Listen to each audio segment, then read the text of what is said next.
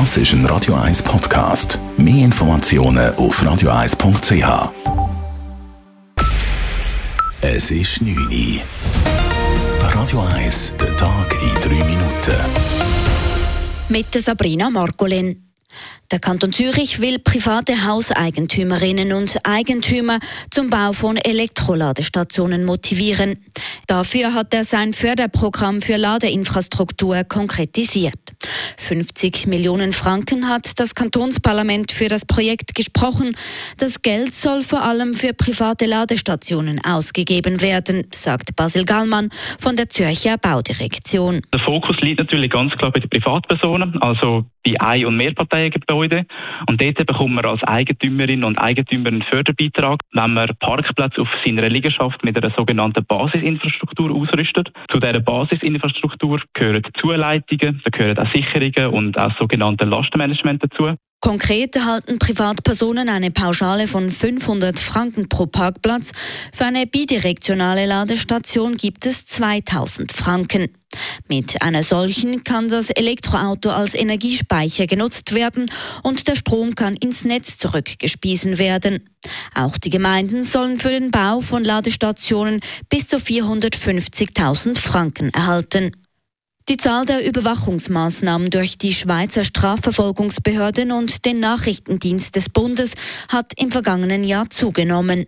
Wie der Bund mitteilt, ist die Zahl der Überwachungen des Post- und Fernmeldeverkehrs im Vergleich zum Vorjahr um 27 Prozent angestiegen. Vor allem Handyortungen wurden vermehrt durchgeführt. Deren Zahl hat sich mit über 3300 fast verdoppelt.